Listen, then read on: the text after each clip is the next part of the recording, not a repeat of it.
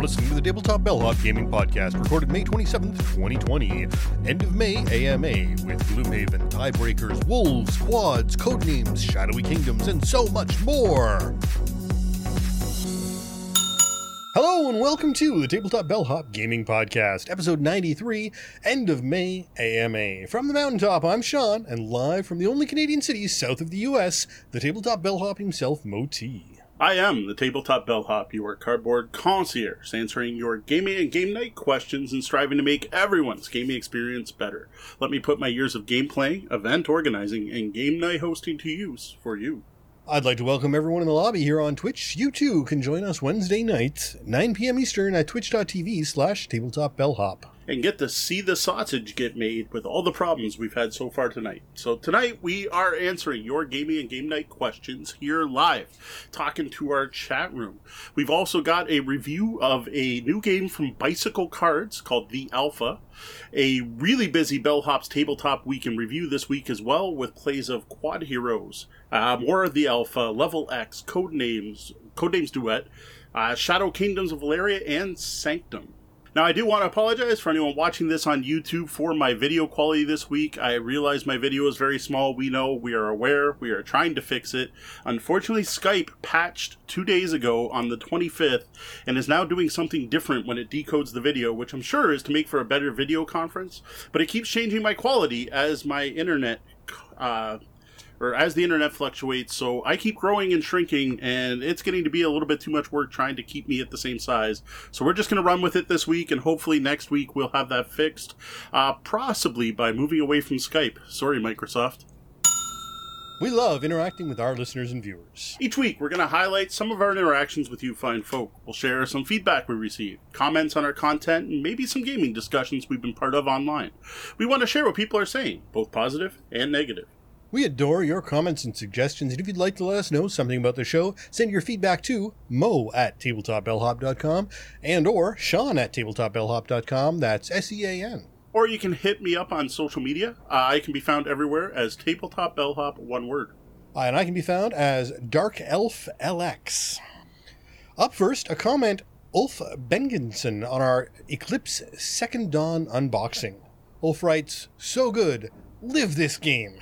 Thanks for the comment, yes. Elf. Now, I'm guessing that Live was probably meant to be loved, but you know what? There's enough in that box. That is a massive box, lots in it. It could very well be a lifestyle game for some players. So, either way, thumbs up. Thanks for the comment, Ulf.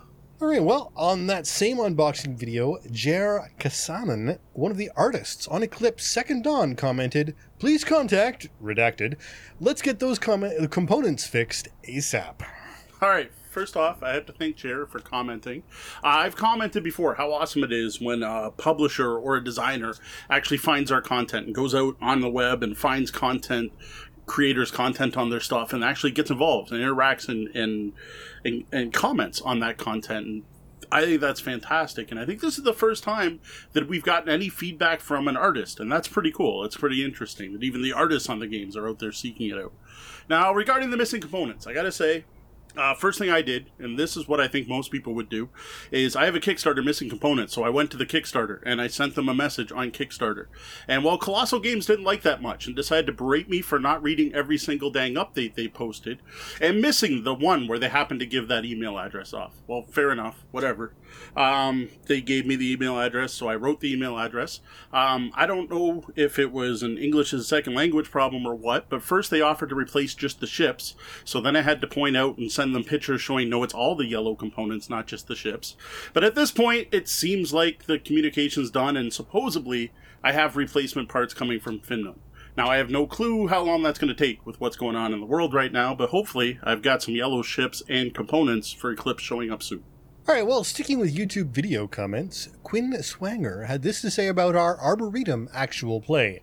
What's with moving the tree at the end after you already planted it? I don't recall this from the rules, and don't recall if you had an explanation for this. House rule?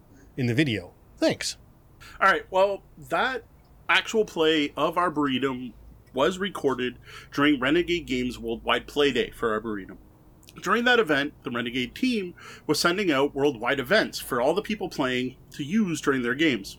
One of the global events was that we could move the tree. The actual wording was You may move one card in your Arboretum to a new location at the end of the game just before scoring, and that's why we moved a tree. There were other global unlo- events that came out, like on your next turn, you can select cards from anywhere within the discard pile. So you might have also seen us in the video go through the discard pile. And there was a suit at the random at the start of the game that were considered um, all colors as well. So there were a bunch of those going on.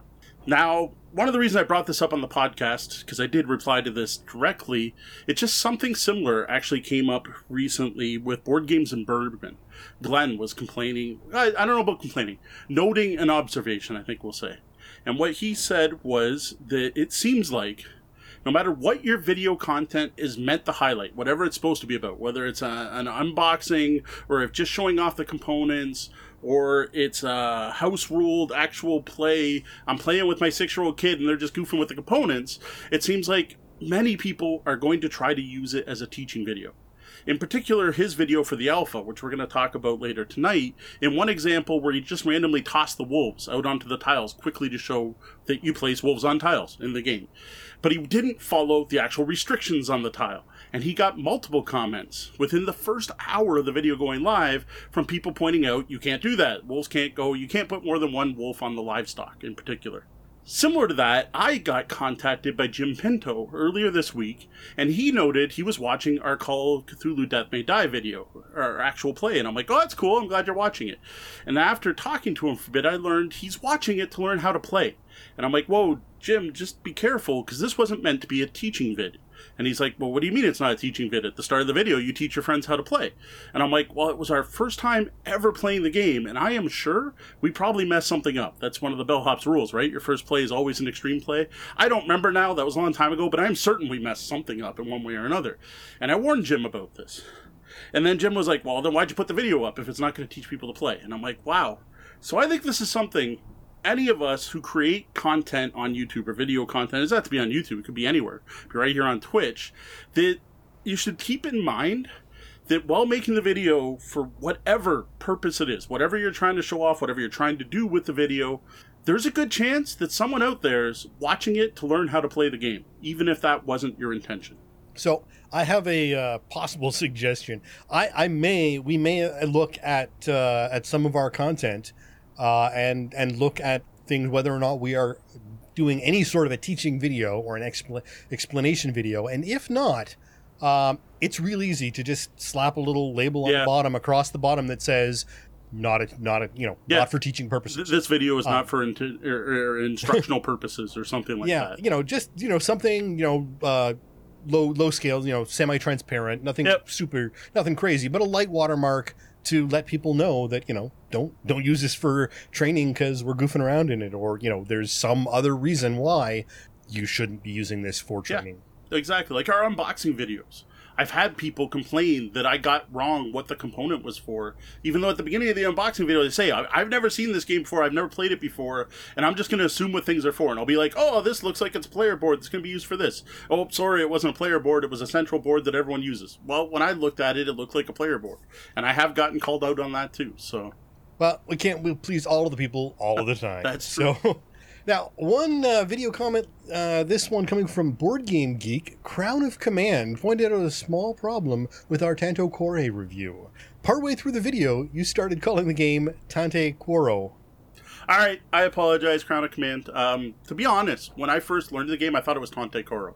That's how I pronounced it. That's whenever I was talking to anyone about the game. Not that it came up all the time. And it wasn't until Japanime Games sent me a review copy that I actually looked it up and found out it was Tanto Cuore. All right, close enough. I admit I probably should have tried to stick to the proper pronunciation, but it seems like once we got talking back and forth, I just slipped back into what I originally thought the name was. My bad. We uh, there's a there's a few uh, a few games, uh, Agricola for one, Yes. that uh, slips up on this show. Uh, we we are not here to teach pronunciation. See, I, I, I constantly, whenever I talk about Agricola, I always try to make sure that I pronounce it Agricola at least once. That way I keep everyone happy. Uh, up next, a comment about our episode from a couple of weeks back using the five senses to increase immersion. John Ray, uh, writes On the food front, always make sure you know the dietary preferences of your player's GM. I game with folks that range from full omnivores to vegetarians to folk with, folk with lactose and other allergies. Make sure your vegetarian friends don't mind having folks eat meat at the same table as them. If they do, find out if your carnivore friends would like to try an all veggie night. And if neither can agree, see if there is a compromise you could come to, like veggie pizza and pepperoni pizza or similar. I think from now on, I'm gonna do it the other way, where I'm like, you know, if you can't deal with me eating meat, I don't want to watch you eating that asparagus. We're done. Sorry, we can't eat together at game night. No, fair enough. Uh, thanks for the comment, John. It makes perfect sense, right? This is always an important thing to consider anytime we're talking about food on game night, whether it's something you're doing to increase immersion or if it's just a matter of getting together before the game for dinner, having snacks at the table while you're playing, or ordering pizza in the middle of the night, whatever it is, or even going for dinner after the meal. You want to try to take into account dietary preferences and restrictions. Well, next we've got a comment on an older article about the best word based board games. Dan Richter writes You should look at Sprout Word, a word strategy game for two to four players. It has been described as a, like a blend of Scrabble and chess. Okay. Thanks, Dan. I gotta admit, I'd never heard of Sproutwood before. I did look it up. I grabbed it. I took it up on Board Game Geek, and it looked kind of interesting. I don't know how chess-like it looks, but I gotta say, there's definitely an area control element where you're trying to get words with most of your color, and you have all your tiles are color coded. And I thought that looked cool, so I'm thinking area control Scrabble sounds kind of neat. What we'll do is what we always do, and toss a link in our show notes if anyone else wants to check that out. All right, well, finally, a couple of comments on last week's topic. Uh, up first, Roger Braslett, who was the one to ask the question in the first place, commented, I like the rolling bin idea. Put all the goblins in one bin, bring it to the table when the goblin fight starts. And Glenn Flaherty writes, The egg carton idea is smart. Well, thanks both of you for the comments. I'm particularly glad Roger, who asked the question, actually did find a new solution, something new in the mix, and not just hearing the same things he's heard before. So that's awesome.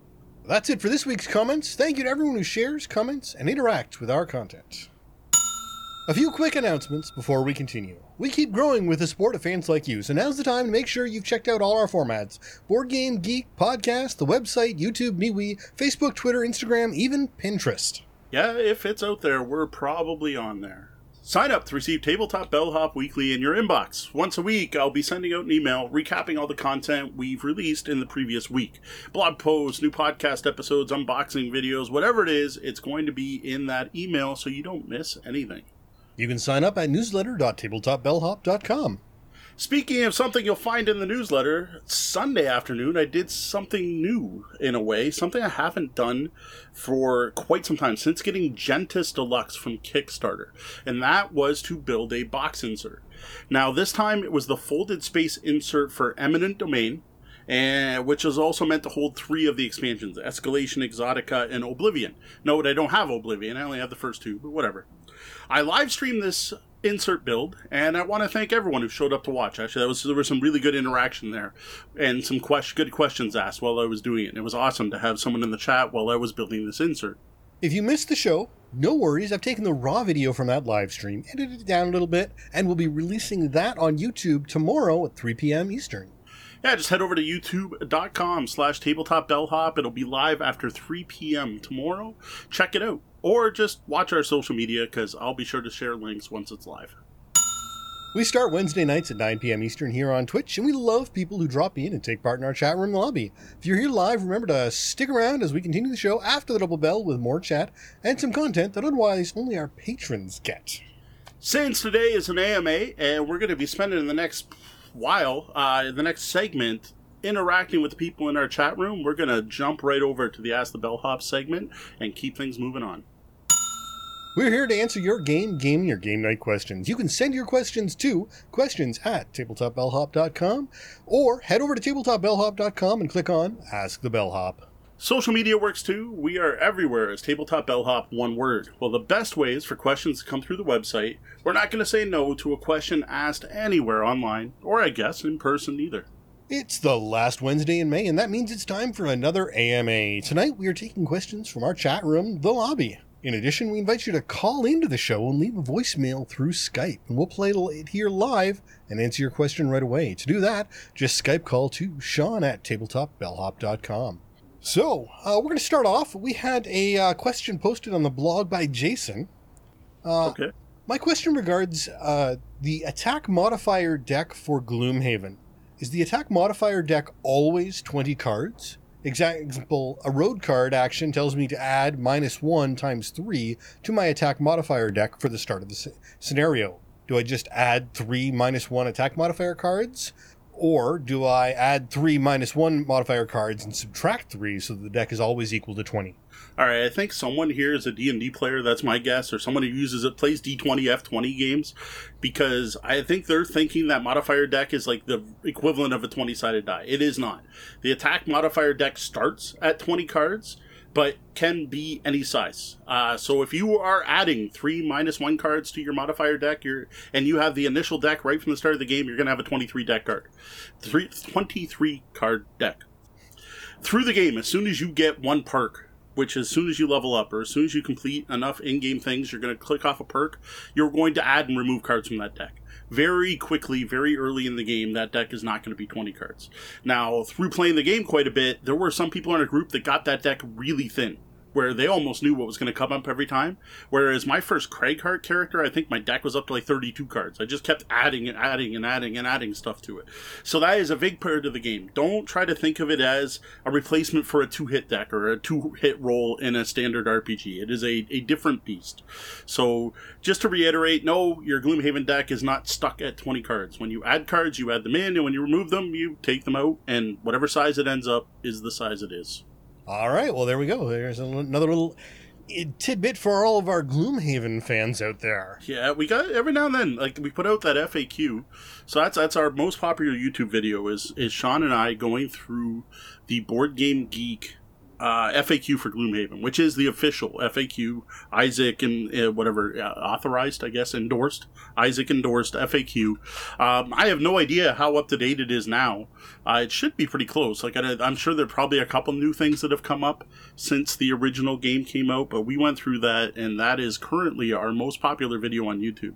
So you can find that over on our YouTube channel. But since putting that out, it seems that enough people seem to think we're Gloomhaven experts. So fair enough. Uh, we have played a lot of sessions, and we continue to make mistakes. So it's a what 45 page rule book with lots of little idiosyncrasies and little rules, and it's really easy to make a mistake. So one thing is, don't feel bad if you're like Jason and you mess something like that up and like especially if you're coming from another game right if you played descent before you played imperial assault or you played a role-playing game you're going to come in with some preconceived notions about what to expect from gloomhaven and realize that this is a different beast than all of those And uh, one thing, you know, we, we bring it up and we actually harp on it quite a bit in the video, but uh, grammatically, some of the cards Yes. are problematic. So it's not unusual to, uh, you know, make mistakes based simply on your interpretation of the writing on the card, uh, because it's not always as clear as I feel it should be. Oh, definitely. There, the where the line breaks are matter. If something's bold or not matters, and even worse, nowhere is that explained. Nowhere is the grammar explained in the rule book. You're just it's supposed. I, I think Isaac must have thought it was implied by looking at it, but that is something that's in that FAQ. It's in our video where we talk about if it's bold, it means this. If it's on a separate line, it means this. If there's a line break, it means this. Basically, if it's a line break, it's a separate action. Where if there's no line break, then the, the line applies to whatever's above it. And same thing with bold. Bold are actions, whereas not bold are modifiers for that action, if I remember correctly. Yep. No, it's uh it's it's it's crazy and and I think it's one of those things that they got so used to their own cards during play Yeah. sessions and they probably taught it during play sessions, but it was so second nature to them teaching it even during a play session, they just didn't make it into the rule book. And that's uh, you know, one of those things that happened. All right. All right, not in the too many room. questions in the chat room yet. Quiet in there. I know we we may hopefully we didn't lose too many people when we were uh, struggling to at the start. So I'm, we're going to do a quick question. What happened with the start of the show? Why we were late this morning? Kind of tossed in the beginning. Skype did update uh, two days ago, and since then is doing nasty things with my video based on what it thinks our internet bandwidth is. Is probably about the best I can explain it. So I do apologize for stuff shrinking and growing. Yeah. So it turns out that if we were using the other OBS, which we may start doing, uh, Yeah, there is do. a solution. Skype Skype has posted a solution on the Microsoft.com for the other OBS software, Okay. not Streamlabs. Uh, and so I may, I mean, for for your stuff, I think you should probably keep using Streamlabs. Uh, but I may, on my end, Swap. take our show and move us over to the other OBS, uh, as there is a solution. Um, there is a solution built into that software Right. that Microsoft. Uh, so, and I mean, we may still move away from Skype because the problem is, even if it doesn't resize, the quality will change still. Yes. Um, and and that's part. of. I mean, 'cause the reason we are resi- we are resizing is because of uh, bandwidth shaping by Microsoft. Right. Uh, but uh, again, I, there is a solution in the, in the other software to maintain the size, no matter what. Yeah. See, Uh, doesn't, that's and, and I and I just went and I just dug through uh, Streamlabs OBS, and that problem isn't there, uh, or that solution isn't there. That one Right. checkbox that I want to be able to hit. See, that's So- bad. Now there was something else. Someone just announced that OBS is now doing the Streamlabs used to do, and I, can't, I think it's go live direct from OBS now or something.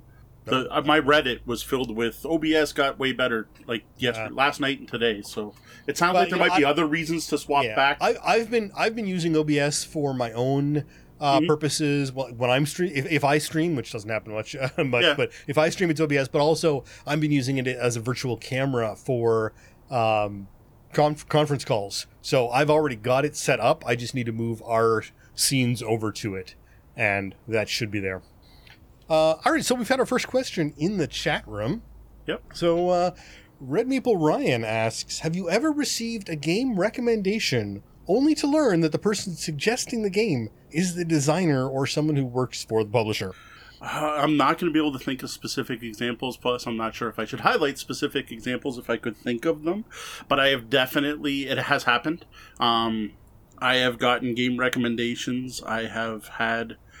The, the worst is when you were talking. I I see this on social media where you are talking about a certain style of game, and or the the slightly annoying is you're talking about a certain style of game, and then person jumps in to say, "Hey, have you tried this?" And to be honest, I really don't mind as long as they're upfront about it. Like, please tell me I might enjoy your game. If I'm talking about abstract games and Mark Spector jumps in and says, hey, you should check out Gorinto, that's an abstract game we publish, that's fine. It's when they come in and they do the passive aggressive thing, and like, hey, have you ever heard of this game called Gorinto? It's supposed to be really good.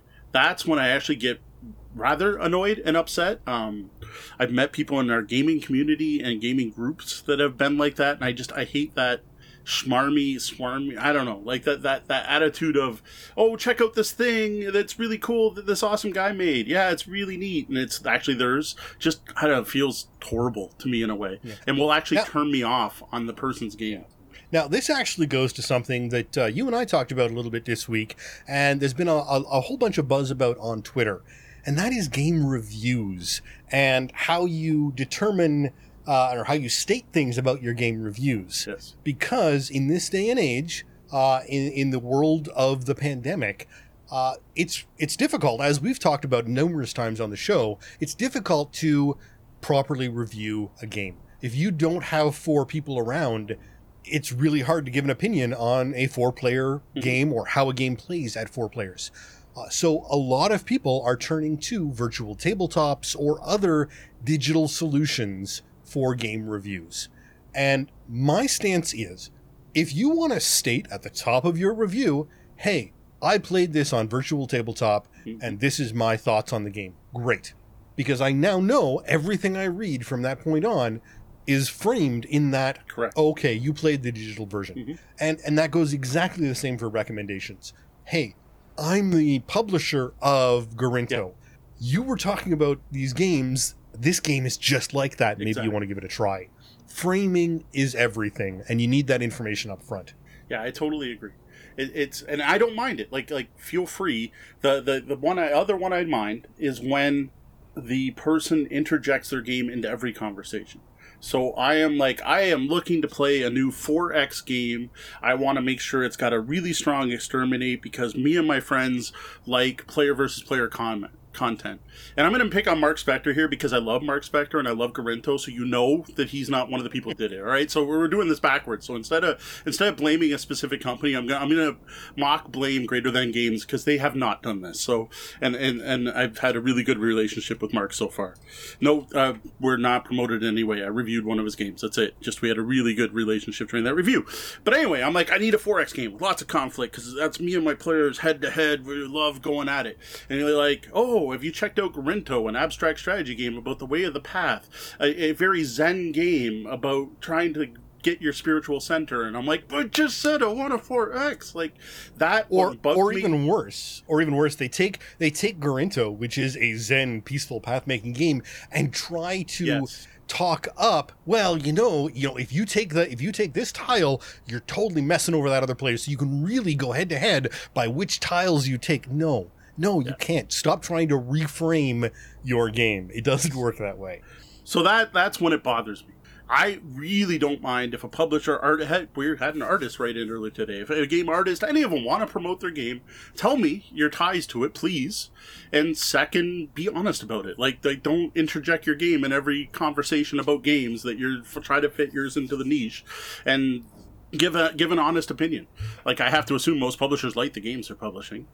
But yeah, let us know. Disclosure, right? It's it's the same thing that goes for the reviews. Frame it properly. Let people know right from the start.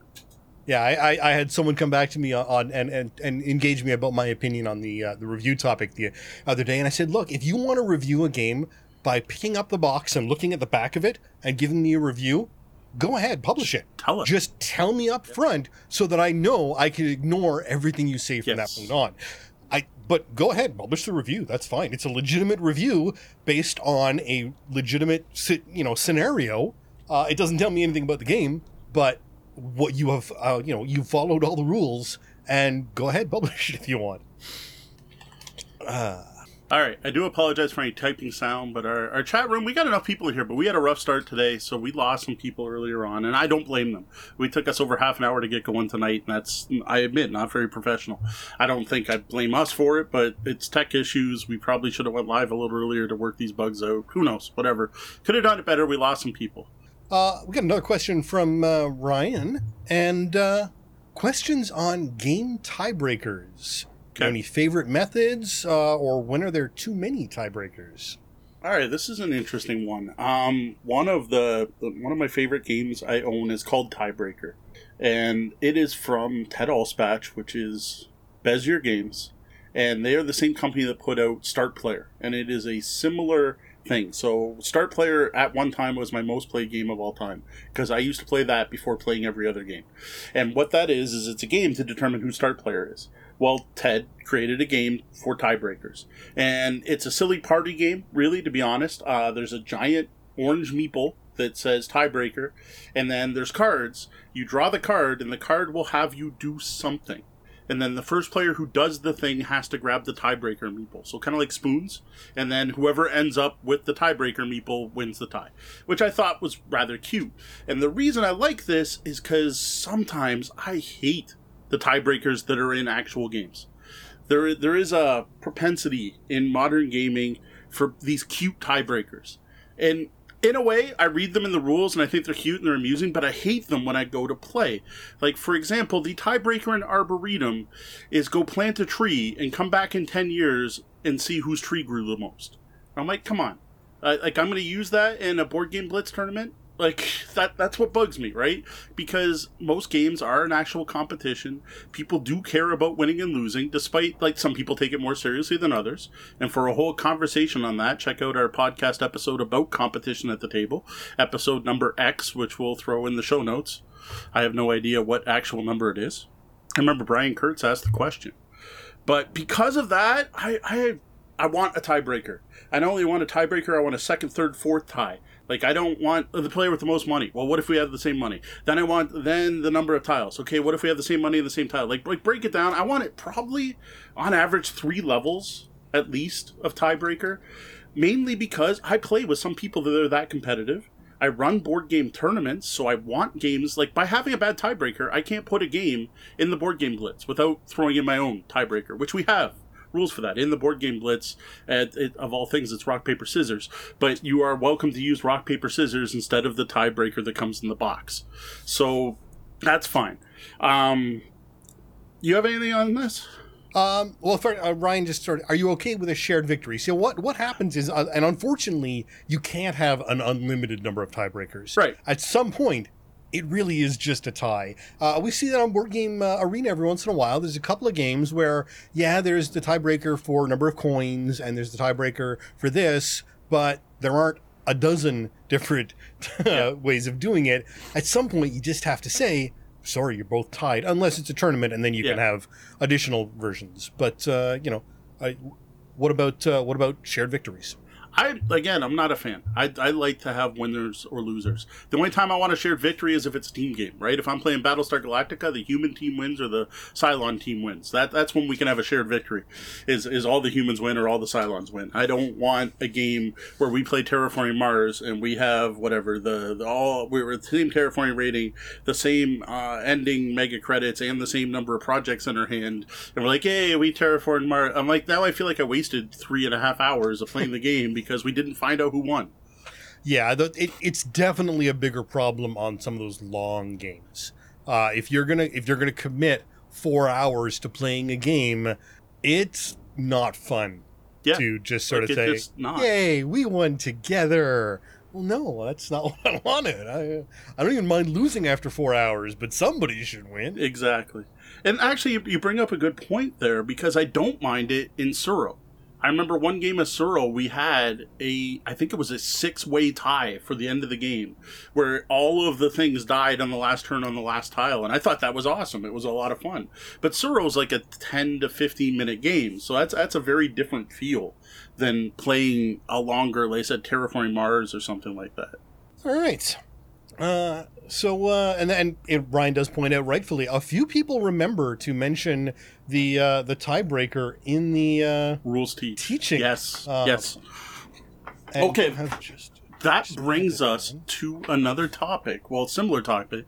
So this goes to the Ludology podcast. I think it was Geoff Engelstein who was talking about it, but I'm not positive. It might have been Gil Hova. It was someone on the Ludology podcast that pointed out just how important the tiebreaker is for a game, which is something as a designer needs to think about. Because whatever you make the tiebreaker is now better than everything else in the game for that one reason.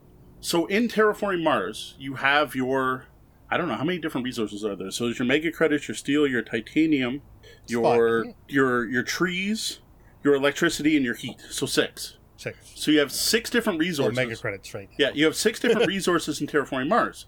Well, the tiebreaker that uh, Jacob Fryxelius put in the game is mega credits. By doing that, he just bumped mega credits above all of those other resources when it comes to end game scoring. So, if you have a decision point where you're not sure what to get, your best choice is always go with the mega credits. Bec- just in case you get to that tie, that's going to put you over the top. Yeah, it's definitely an important portion of the teach. Uh, when when you've got a situation like that where one resource becomes the the important resource, you know, if you're not uh, if you're not being competitive, it may not matter.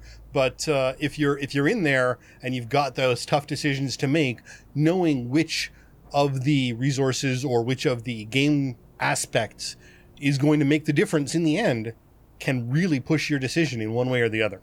Yeah, and if there's multiple, so if there's three layers, you got to realize that each of those things getting bumped up by a minor amount. So if the second tiebreaker is cards in hand, well, now you're bumping up. You want to get mega credits, and also try to keep cards in your hand. That is not an actual tiebreaker for Terraform Mars. This is not an instructional video. You do not. You do not want to hold hold cards in your Yes. hand in terraforming Mars. Please don't. Actually, one of the important things to do in Terraforming Mars is to sell all of your projects before the end of the game because mega credits are the tiebreaker. But yeah, whatever that second tiebreaker is, it's now bumped up a bit. And whatever that third one is, is bumped up. And for every one you have, you are making that particular commodity worth more in the game, which is important to game balance. Yep. All right. Well, we actually had a question come in through our Discord channel from uh, VIP Jeff Seuss. How has the pandemic impacted traffic on our various publishing platforms? Oh, it's So I'll, I'll, I'll start off. I'll talk about our uh, the podcast because I see those numbers most regularly. Uh, interestingly, it hasn't, but our numbers are way way up anyway.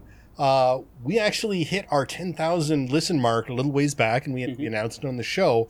And this is oddly enough thanks to Pandora, uh, Pandora.com. Now, what's really interesting is we actually can't listen to ourselves on Pandora. No. Uh, we don't. We can't. Uh, Pandora.com is geo-locked to America, so they have done something. Uh, we don't know what, but they have promoted our content in some manner that we cannot learn about, and uh, that's uh, that's basically what has has happened and driven our listens through the roof. Uh, and thankfully, the, our numbers have actually stayed elevated Yes, since that's the Pandora promotion has there. So we are showing up on Chartable's top 200 podcasts list. Yeah. Uh, our numbers are looking really great, but oddly enough, it really has nothing to do with the pandemic that we can tell. Uh, it's down to a promotion through Pandora, who which we appreciate to the great greatly, but we don't understand. So yeah. In, in particular, it's our episode about old games. Yeah. it's it's licensed games or old games. Old games, right? uh, it's the old games, yeah. Yeah, so so it's it's our episode talking about like what old board games are still worth playing. Somehow, I, I don't know. I don't know how Pandora works. Like, is there Pandora podcast where you like put in your podcast preference? And you go, I like the Dice Tower, and they play a Dice Tower episode, and then they play a something. I have no idea. We don't have Pandora. We don't know how to look at it. Uh, other than that, like it does seem to be going up, and this is the the biggest thing that's important for what we do as content creators.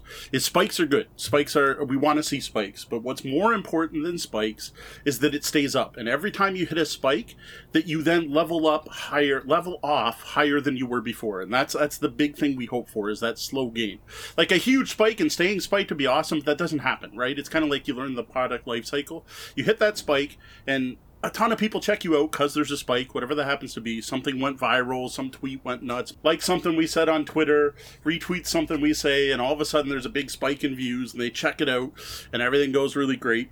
It's great, and then all these people who follow Mercer check us out, and they're like, yeah, yeah, yeah, and it, some of them stick around. That's the important part, right? Is that the, the sum of the of the people stick around, and that's what we like to see. Uh, and then uh, what about uh, what about our, our page views on the website? How So- was So the start of the pandemic was fantastic for us. And again, we had this huge spike. And I think it was just those first two weeks, right? Where everyone, well, not everyone, but a lot of people thought this may only last a couple weeks. That it was like, you're going to stay home for 14 days to flatten the curve and everything will be back to normal. That was being put out there by a lot of people at the time. And we saw a huge spike in those first two weeks for our, our number of page views. And it wasn't one specific post, but it was it was most of the blog. We do have a more popular than than average post that was doing exceptionally well, and it was great. We saw this huge spike, and that was awesome. And then for a while, it dropped, but not as low. But as this drags on, and I think part of it is as summer happens and people are getting outside more, and as things are opening up, it just keeps dropping and dropping and dropping. And I gotta admit, we're now lower than we were before the pandemic hit, which is not good. But we did have a nice spike. There was some good page views there. And then, like I said, things have been petering off. So we've also been trying to do things to get attention. Uh, like Ryan said, like the, the project to collect all of the, the free games. Yes, that is a great service for the community, but it's also trying to get us hits on our webpage. We want people to go to our list. There, there is a slight ulterior motive to that. Yeah, no, and uh, and and we've actually been talking about this in the background a little bit. Uh, one of the things that we're looking to sort of push, you know, we are available everywhere. We we talk about this every episode. We're we're on all the social medias and all the different places. Uh, and and you know, tabletop bellhop is what we are, where we are everywhere. But realistically, the best way to get a hold of any of our content is to just go to tabletopbellhop.com Yes. uh, because that's where it's all posted. That's where it all starts. Uh, whether it's a YouTube view, whether it's a YouTube video, a podcast, an article, a sale, any of that stuff, that all basically is is amalgamated right there Mhm. at tabletopbellhop.com. Now, other stuff, YouTube, we're going up, but there's also there's another thing though that I think is driving that more. One of the things I started doing was uh, hosting our YouTube videos on Board Game Geek. And again, I can't tell if there's a pandemic bump or if there's just a I post our videos on Board Game Geek bump. Now, what I have seen on Board Game Geek is more interaction. I don't get a lot of interaction on Board Game Geek because I don't post in a lot of the threads, but we are seeing comments over there. Uh, one of our comments earlier tonight came from that, and one of our questions tonight um, sorry, one of our comments earlier, one of our feedback comments was actually from a video on Board Game Geek. Two of them, actually, the artist and there was another one, whatever. Forgetting what we did, but two of the video comments tonight were off Board Game Geek, not from YouTube. So I that has given us a spike on YouTube.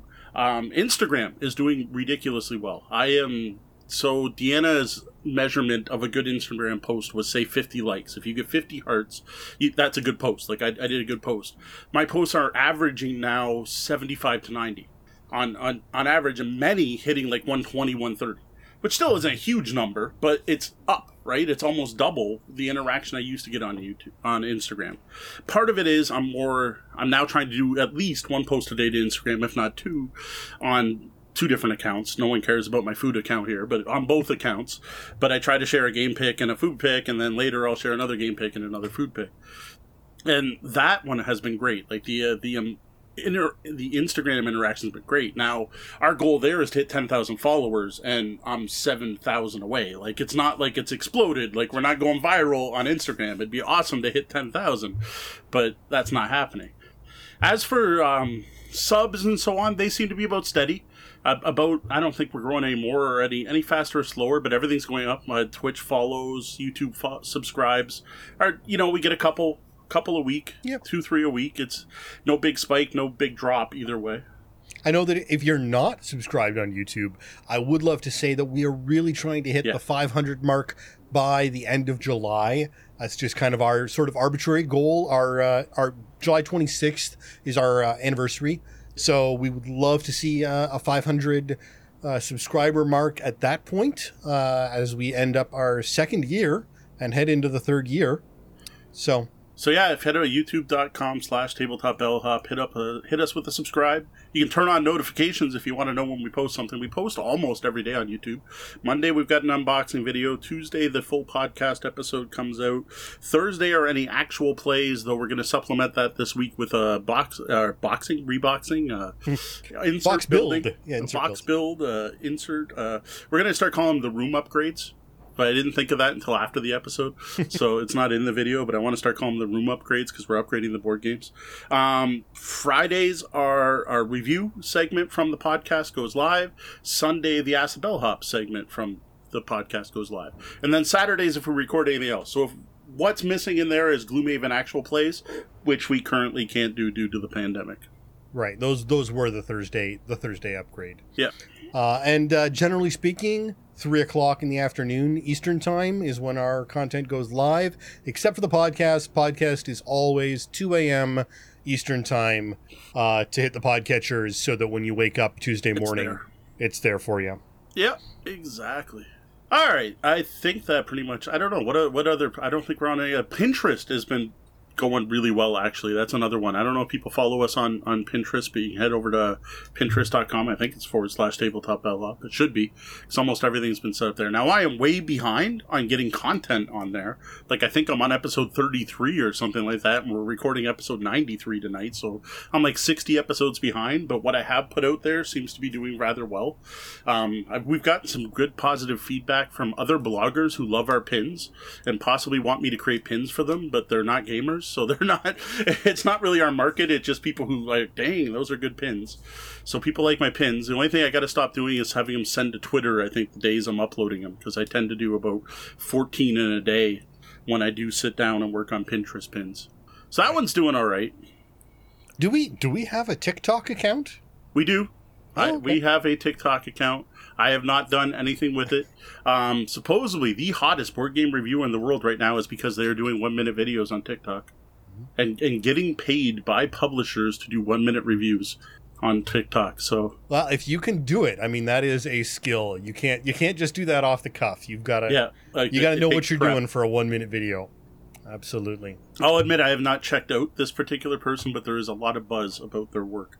The- It's, it's on my list to do. I have TikTok on my phone. I registered for an account. I follow a few of our gem friends because I was like, I don't know what to do with this. So I started searching names of people who I knew used it. Um, one person in particular was like, Yeah, I use TikTok whenever I'm feeling down. I just boot it up and I'm like, All right, I don't get it. It's a bunch of people dancing to music or doing stupid things to music. I, I don't understand. Now I know Yeah, Deanna we're- is supposed to be working with them. market. Yeah, we're, We're, we're, we're not the, we're not really the TikTok market. no. So- Yeah, I, uh, the Deanna saying she's too old for TikTok. Uh, at some point, I think we're supposed to record a video for her, her side of uh, not the bellhop, but her work. Someone wants a TikTok video, so I don't know. I, I looked at it. I can't I, I haven't even tried to make a video. I was thinking about it. I'm like, you know, I'm playing whatever game. Maybe I just do like a flyover with my phone or something. I don't know. I, I need to. I, I don't know if I need to. See, this is something else. Here's a, another interesting gaming conversation that's going on in the industry right now. Is a I wouldn't say a fight, but a discussion between publishers and content creators on how much social media managing should a content creator do for a publisher. So, because the publisher gives me a game and I put out a review, is it now my responsibility to share that on 80 different social media platforms? Or is it the company's social media manager's responsibility to share that on 80 different content providers? And how reasonable is it for a publisher to say to say me, hey, you released a video for the alpha, we need to see that on TikTok, when I don't go on TikTok? And the general pushback is that social content creators or so uh, content creators should stick to the medium they know and, and like like stick to your field stick to your your river right like don't jump wherever yeah. but there should be an expectation that you do share it on whatever platforms you are on and it should be something that's discussed before the game was given over which i agree with all that but it's the very much the you shouldn't spread yourself too thin like pick what you're good at and stick to it um, yeah. people are yeah, already I mean, saying again we're we're we're we're 40 year old white guys. Uh, TikTok is not really our specialty. Now, that's not to say that it couldn't be. You know, if we had that that vibe uh, and, and the, the, ability to to do those really concise videos and had that skill set, we could. Um, not not saying that a 40 year old guy can't make a great TikTok yep. video, but the really the really tight beat, you know, on the beat content style isn't what we do. Yeah. Uh, and is so, it worth learning? Probably not which is more where I was going. Yeah. Is is is is that a skill set that would actually help us out? Right. Yeah, and and and, and Ryan Ryan points this out. Time to start grooming the children for it because they they yeah. they, they, they some of them older. do have that uh, you know, they, they, are growing up in that form of media. Yes. Uh, for me, I mean, I don't even do Instagram. I, I can't. I was a photographer, and I I have some issues with Instagram. I have some issues with Pinterest, uh, and, and I just chose not to go in that direction personally. So, all right, let's go on to at least one more question. How what are we? How are we looking for time? Uh, we're good question. um, me, you know, we're, we're probably coming up with about that one right. question time. What do we got? Let's see if we get one or two more. Uh, Actually, if we get a really good one in the chat, we'll do it. Sure. Uh, all right, so, so, I got one for you, Sean. Instead, this comes right. from patron of the show, Roger, Roger Malash. We all know and love Roger. Uh, he has started tinkering with Tabletopia and Tabletop Simulator. He wants to know what's between us, really. What's your preferred choice of the two? Now, the thing is, I'm not on both. So, first off, he wants to know which one, in your opinion, would be the best choice for a game designer to play test and promote their games? Now, Tabletop Simulator, I downloaded, I played around with for a bit. I technically have it, but I didn't try it out much. Tabletopia, until very recently, I couldn't use on my computer there it ends up there was a, a Chrome plugin interfering, but I didn't know that. Um, now that that's fixed, I could technically play with it, but for a long time there, I couldn't even get it to load, so I couldn't check it out. So Roger's wondering. Roger is a local game designer. He started converting his games into 3D medium and into digital space, and is wondering which of the two uh, are better to you because I know you've used both. Yeah, no, I, and I have, and uh, I actually I glance at Discord right now, and Roger seems to have chosen Tabletop Simulator because he's using it right now. but uh, uh, for for me, I think there's actually two separate things here, unfortunately, and this is actually a problem that I see with with this uh, right now. Because uh, right now you've got the, the two big ones I think are Tabletopia and Tabletop Simulator. There aren't yep. really too many other options out there right now, but right now I think for the designer to work in to design and have the most flexibility for their game, I think Tabletop Simulator is probably the best choice. Uh, unfortunately, I think Tabletopia is probably better to market and promote hmm. in. I think it has a little bit more polish to it and is going to be a little more user friendly. Now, if you are someone who hangs out on Board Game Geek, you're probably not going to care. You're going to be comfortable either way. But for the average public who's used to a little more polish and shine on the interface they're going to be more likely to drift towards Tabletopia because it's it just feels more finished. Uh, one of the things I noticed about Tabletop Simulator the first time I grabbed it was it felt old. Hmm. Uh, it, it's under constant upgrade. It's it's very it is fresh.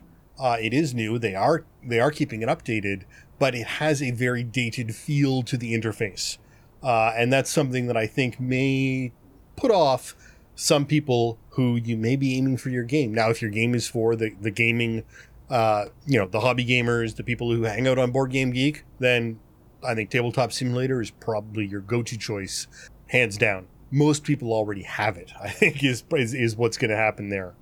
So, So- uh, So one of the questions though is, does Tabletop Simulator doesn't have a web version, right? Like Tabletopia, anyone can get on. Whereas Tabletop Simulator, you got to install Steam, you got to download Tabletop Simulator, you got to install it.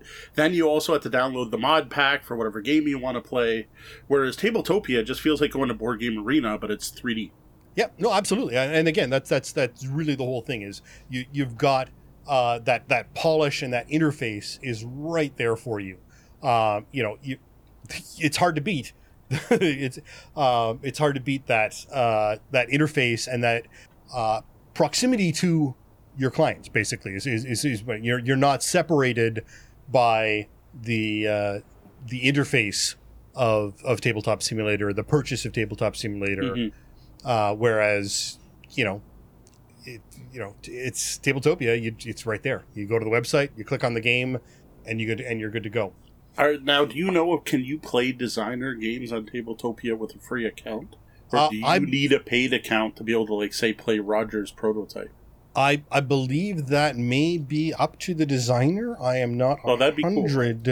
uh hundred percent sure, and I'm and I'm I'm hesitant to go to Tabletopia right now Yeah. because it is a bit of a uh, resource drain. a So I said it wouldn't Um, even run on my system. At yeah, first. so let's. I, I'm not going to risk that right now, and unfortunately, I didn't have that one, that that that bit uh, ready to go. fair but- enough. Fair enough. Uh, Like I said, I know Roger's been trying both of them. Yeah. Um, so I- I- as as someone who's going to play games, you recommend as yourself as as a gamer who's played games on both. Which would you rather play games on? Uh, I think I prefer Tabletop Simulator. It seems to be the more powerful engine. It's not limited by the web. Again, Mhm. one of the problem, you know, the, the benefit of Tabletopia is you go to the web and it's right there. But that's also a limitation, right? You don't have quite as much power because you are stuck with what you can do in someone's web browser. Uh, and as Fair. we saw, you you know you couldn't even Yep. load it up for quite a while uh, quite and a that's going to drive people away. Whereas if you download the game, if you can, you know, your your if you can download the game and play it on Steam and, and from Steam, uh, and you you fit all the whatever the minimum requirements are, Mhm. you're going to be good to go uh, with whatever someone can put into it. Fair enough. Uh, yeah, Tabletopia. I, will give them a thumbs up for their customer support. Once once I actually took the time to com- not complain about it, but look into it. Uh, just googling it didn't work. I got a hold of someone on Twitter, and they got in a live chat with me and walked through it. It actually went really well. It was it was a good way to good way to get it set up and it was all like I said it was a matter of Chrome settings it was it was background settings and of course the way I found out it was Chrome settings is is the evil person made me download Edge but except for the fact that I had to download Edge it went really well Right. Yeah, no, and unfortunately, you know, it, that's something uh, that's a real problem. And now, thankfully, they have a support team that's able to go through Yeah. that. But the average user isn't going to go to that level and even Yeah. reach out to support. They're going to go to that website. If it fails, they're going to go away and they're going to go get something else Yeah. that someone else said worked, which is probably Tabletop Simulator. yeah I just I wish Tabletop Simulator was free the way the fact they're charging for games makes me feel the platform should be free but Well, now, to be fair, to be fair, needs to make not all money. the games are. You don't have to pay for all the games. that's true Uh, there is a number of the higher end content. Uh, you know, your your premium games like Wingspan, uh, which they are. You know, you have to pay, buy Wingspan because it's still new hot new hotness in the game stores. fair Uh, people people are having trouble getting that. But if you want to download um, Dino Island, uh, it's there. It's there. Um, you know, I have a copy of it. We could play it right now. Yeah. Yeah, whereas Tabletopia, a lot of the, the popular games are behind a paywall. When I went there. I and the ones that were free were not the easiest to use. So, so my limited experience with Tabletopia was I booted up L- Azul, and I played it long enough to realize I was going to have to draw one tile out at a time and place them on the market myself. And I'm like, nope, I am not drawing the whatever Yeah. five twenty tiles required to start a round of Azul. I'm like, well, and unfortunately, that's actually a limitation of a lot of these games. Uh, you know, again, it is these games are there to represent the tabletop simu- you know the simulation of the tabletop. So if you need to draw things, it's in many cases going to make you draw them. Now, the author can go ahead and put in macros and speed up some of that stuff, but that's totally up to the you know the author of that implementation to do. Otherwise, you are going to have to draw all the cards, draw all the cubes, roll all the dice, whichever.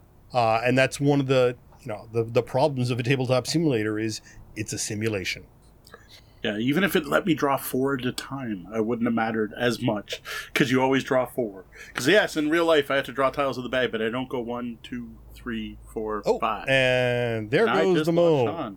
We uh, we we lost the mo briefly. He should be right back, and uh, and here's the mo back again. Wow. Okay.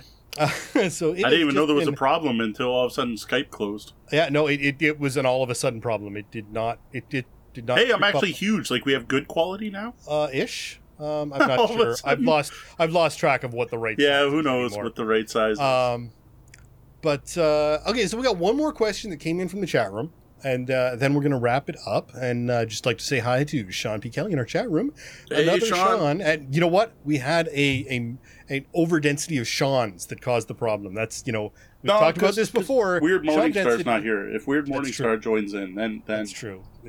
All right, we're, we're still we're without still only without Sean Seans. Hamilton to join Sean from Hamilton Yeah, we're, and we're and still. Sean from Madison, I think it is. Yeah, I might yep. be wrong on that. Uh, so yeah, we're Not we're, Madison only, at, we're only at two, not three Sean's. So we, we Yes. haven't. Uh, Two Sean's is one. fine. All right, It's so once last question- to three. Last question of the episode uh, is, uh, and this one comes from Anshi Games.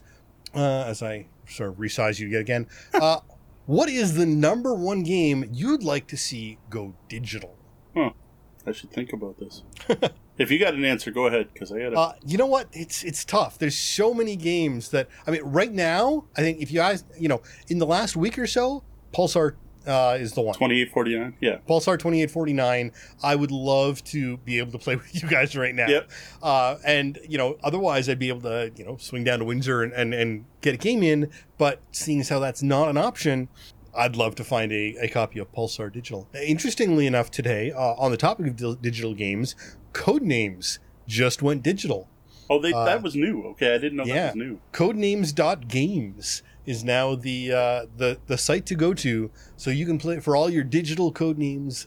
Yeah, You know what? That game should work great. Like, you know what? The, one of the problems in person is you can read people, and you're not supposed to do that in Codenames. Right. It's not meant to be social deduction. That is part of it. It's like, oh, I saw you looking over there. Like, that's definitely part of the game, but it shouldn't be. So it should actually play better digital. The other one is Blood Rage. The Blood Rage digital just went live today, and I know a lot of people love Blood Rage. That is not going to be my choice. I don't know. Like, I, I don't know. I don't like playing digital games as much as playing in person. So, wasn't there another one where we were talking about playing with John, or was it Pulsar? I thought there was something else in the last little while. We were like to, uh, we were sitting there thinking, I wish there was a digital Oh. version. We were yeah, I know. There's there's there's there, I'm sure there's other ones. week, like in the last week. Um, but uh, yeah, no, it's it's there's. I, I, I'm playing so many games on Board Game Arena. Yeah. It's hard to it's hard to think of what else I would Uh, want to play, something. but there's definitely there's there's always more games. oh, em- the eminent domain expansions. Yes, we don't have the That's- expansion. We, we have the base game. So so one of this is pile of obligation problem. I need to review Eminent Domain Exotica. I as far as I'm concerned, I'm done. I have final thoughts on Eminent Domain Exotica, but I have never played Eminent Domain Exotica with more than two people, and I've never played Eminent Domain Exotica with um, Escalation with more than two people. Now the first one.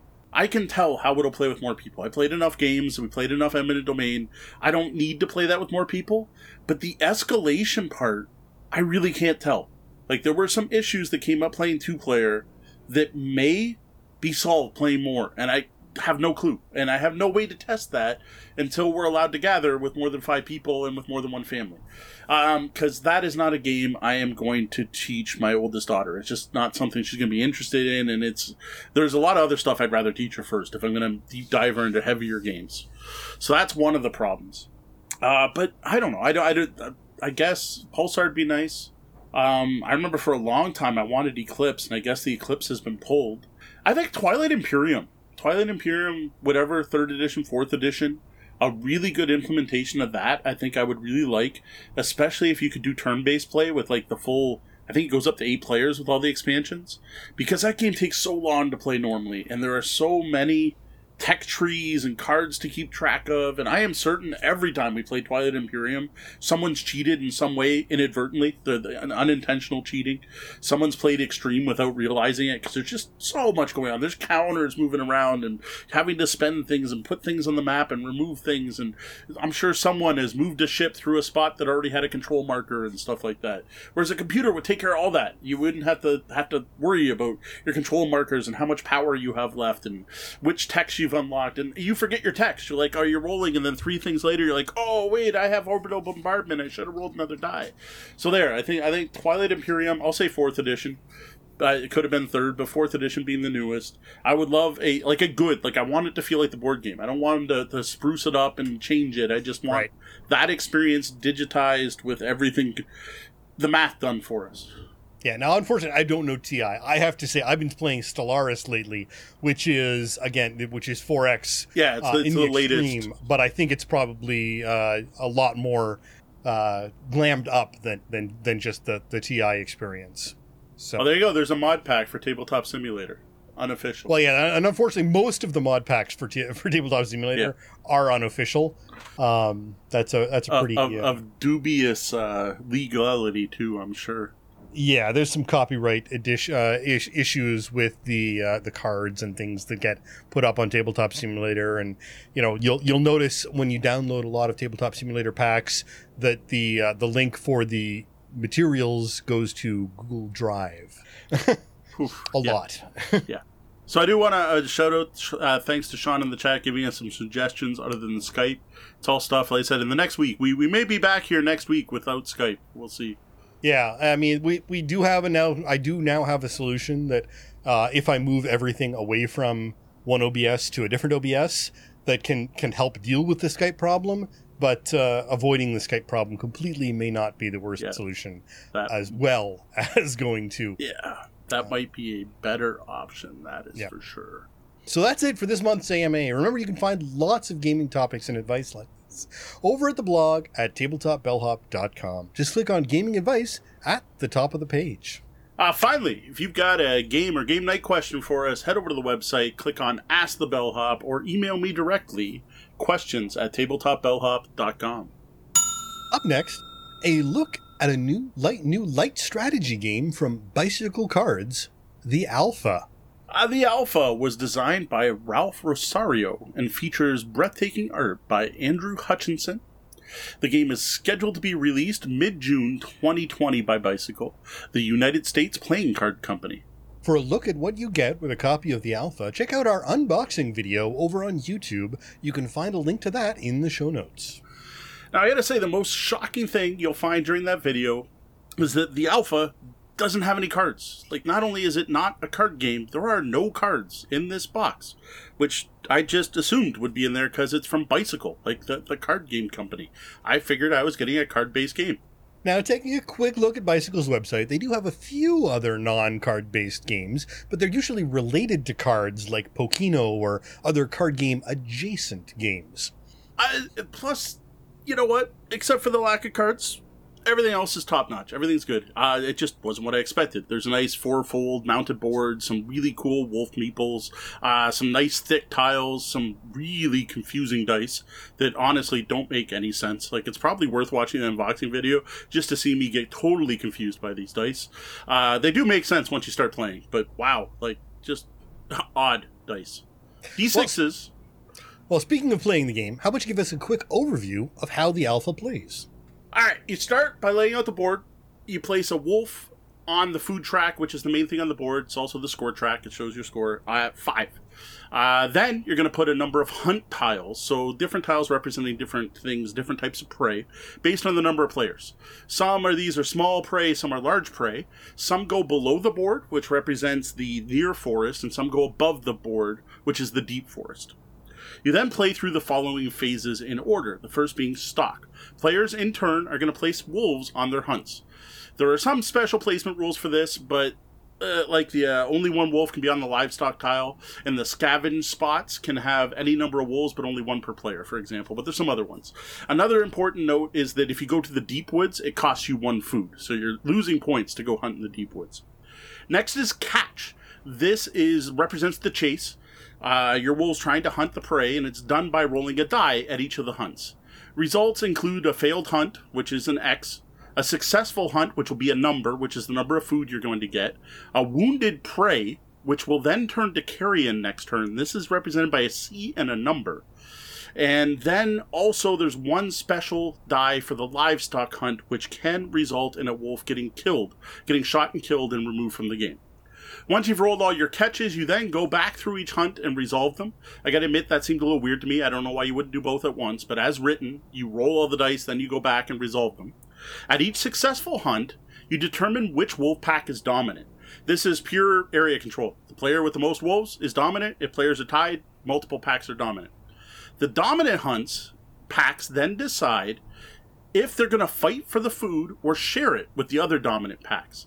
Now, this is potentially multiplayer prisoner's dilemma with two or more players. It can be up to six players if all six players have the same number of wolves in the spot.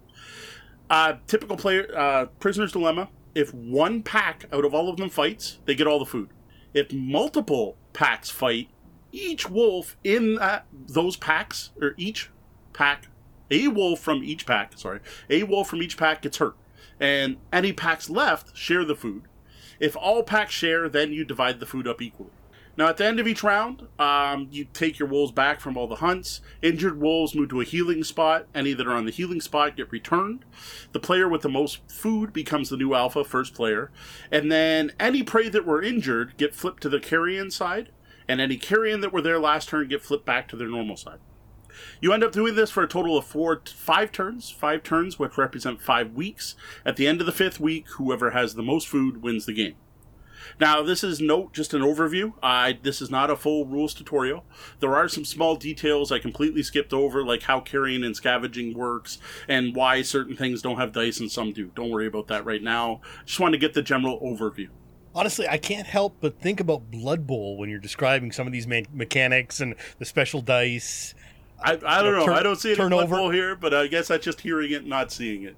Uh, you, you know, you, you turn o- you turn over when you re- to recover, and you wait. You know, all, all the recovery rules. I don't know. Fair enough.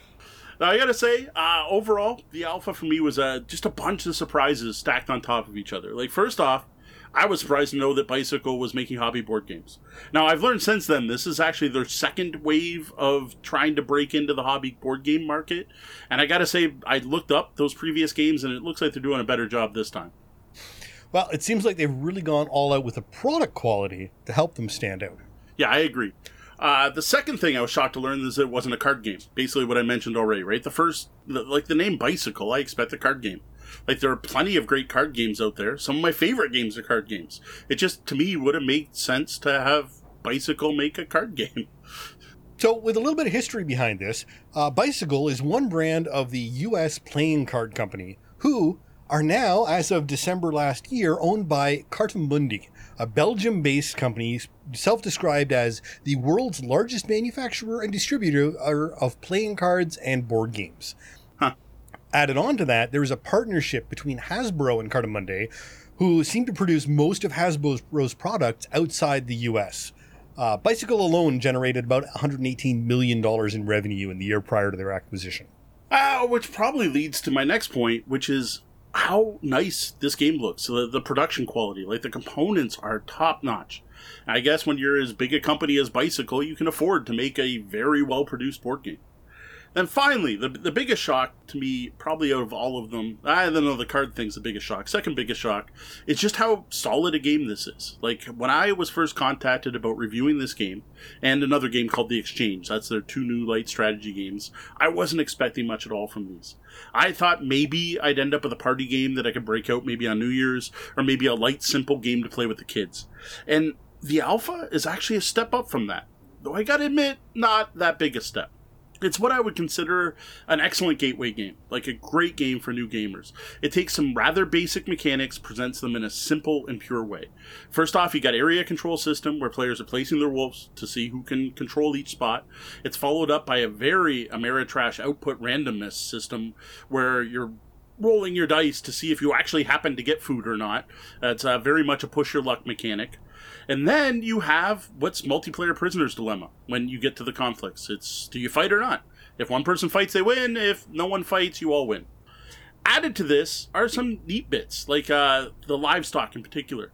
Is get a ton of food, get a bit of food, get away free or die. And there is a 50 50 chance you're going to die by going after that, which is neat because that becomes a great catch up mechanic because if you're falling behind, you take your chance on the livestock, which just kind of makes sense, right? And you actually have to look at risk versus reward when picking where to hunt. And this is where I think the game started to shine was was showing it to my kids and them seeing that risk versus reward mechanic and how it works. So, I think there are also some potential drawbacks for some kids though, right? Well, the thing is, this is not a happy cute animal game right? So there could be some problems with some families it, with with the content of this game. This is a game about wolves hunting and killing and eating other animals. And when the packs hunt uh, they can fight each other. So you have direct conflict. You have carrion which the art's pretty photorealistic. So you've got a rotting carcass there right on the cards. And then there's the whole fact that your wolves can die while hunting livestock not all of that's going to be for every family. Now, I will say my kids loved it. Like, I was a little worried they might not be into this, but they thought it was really cool, and they liked the fact that it was. They kept saying, "Oh, it's realistic. It's it's so realistic. I like that it's really. I like that it feels like we're hunting, and I like that if we go after the sheep from the farmer might shoot us." And they thought that was really cool that the game was presented in a realistic way. And I have to say, I'm not one to um, cartoonify reality for my kids animals kills things. The food web is real and an important thing to learn in school and you know in the classes that they're taking. Uh, and it's not that the game is graphic about things, even if some you know some of the gra- some of the uh, the art is realistic. It's not graphic. It simply present situations to uh, some that some children may not be ready for yet and and I, if I remember correctly, it's not actually designed for kids based on the the age on Board Game Geek. I don't remember what it is. Four, 14, 14 is the age on Board Game Geek. Yeah, so you're not looking at a kids game there anyway. A 14 year old should have no problem with this theme. Now, while the components are great, gameplay's decent. This isn't groundbreaking in any way. It's it, it's nothing. To be honest, nothing special.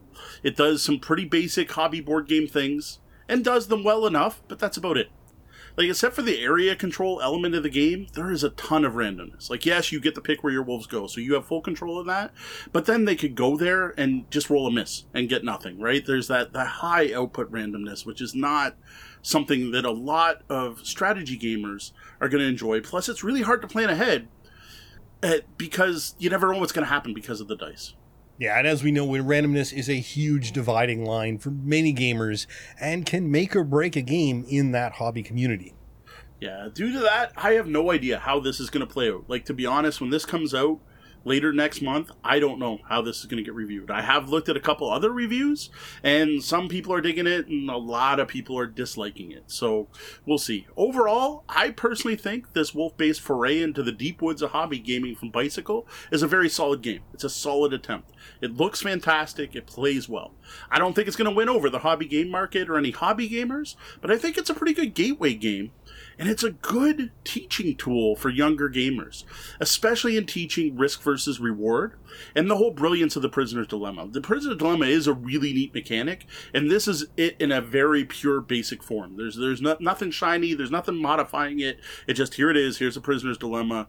You have two options. You either both go for it and you both get rewarded, or only one of you goes for it and they get everything. Which way do you go? And if you both go for it, you both get punished. Sorry, that's your three basic outcomes of the prisoner's dilemma. It's there in all its glory, which is really they did a good job of I think capturing that mechanic. And to be honest, there's a lot of tie into theme here that you wouldn't expect. Like the fact that the wolf packs can fight or share, the fact that going hunting for livestock is dangerous, the fact that it's harder to pull down a bison than it is to catch a rabbit. But if you pull down the bison and you're successful, you get a ton more food. That's all in the game. So I think they did a good job of capturing that theme with the mechanics they have. Yeah, no, I think this is going to be a fantastic game to find in your Scholar's Choices uh, or other more family and educationally oriented game stores. It's not something that your FLGS is necessarily going to put up on their front shelf and push.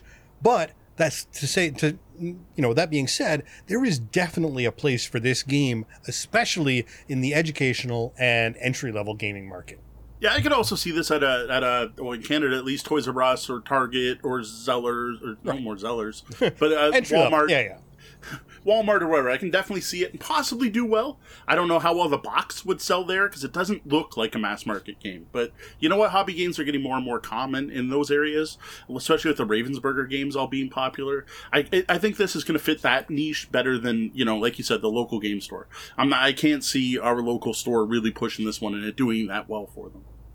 Well, for a more in depth review, uh, look at the alpha, you can head over to tabletopbellhop.com and click on Reviews.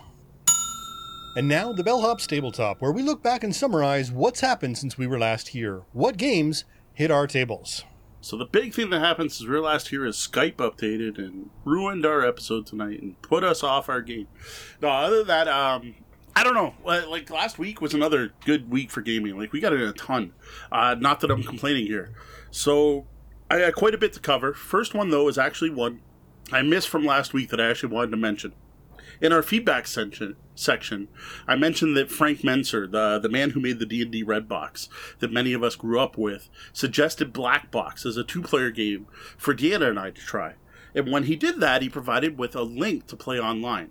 Now, this is a solo only thing, where like you can't play two player. You just play. You just you know pick the number of balls it randomly places them. And man is it well done. Like it looks identical to the board game. It uses the same zigzag shaped uh, yeah, orange and yellow playing pieces. Like this looks like the game i own from the 70s well, it's my dad's copy. I'm old but not quite old enough for that. It's my dad's copy of the game but i own an original printing of it. Man it does a really good job. And it recreates a game literally perfectly as a one player experience like it's it's kind of cool because black box is a unique game to learn uh, there are some really unique rules for how the lasers move inside the box based on where the atoms are, because it's actually based on actual atoms and how things work.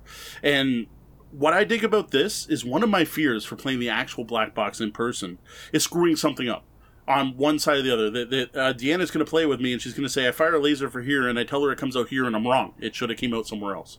And I think this is a great tool to get past that learning curve, so that you you memorize how the different patterns work. I think it's a cool way to make sure you have the rules down before playing the physical game, which is something I want to do. Like I'm hoping in the next week. That's on my list for the next week. Just because it's been on my pile of shame since we cleared out my parents' house, and I just kind of want to nail that one off, and then let's see if Deanna likes it, and either get rid of it or keep it based on that. Well, yeah, I have to say, I I, uh, I clicked on the link. Um, and I think if we weren't having so many technical difficulties, it would make me focus on on our technical aspects, I'd probably still be over there playing it. I didn't realize that I knew this game. Yeah, uh, as soon as I opened it up, I'm like, oh, this. Okay. Now, see, I've played it um, as black holes. You're saying atoms. Okay. For me, it was always black holes. Uh, so I don't know where I know huh. this game from, but the physics uh, I know perfectly well, and it's black hole. It was always black holes that caused light to bend in this in the manners that they do. And, and as soon as I played, I'm like, oh yeah. So if I pressed here, okay, that means there must be one here. Um, but see, when uh, I learned it, it, it was definitely it was, it was, shooting protons at atoms. So I don't know. Uh, Okay. We'll have to. Well, maybe we'll have have some feedback for next week and see if it's based on anything. Yeah, it we'll could have to- we'll be based dig on out anything in real physics. We'll have to dig out where it where it where it or, originates from.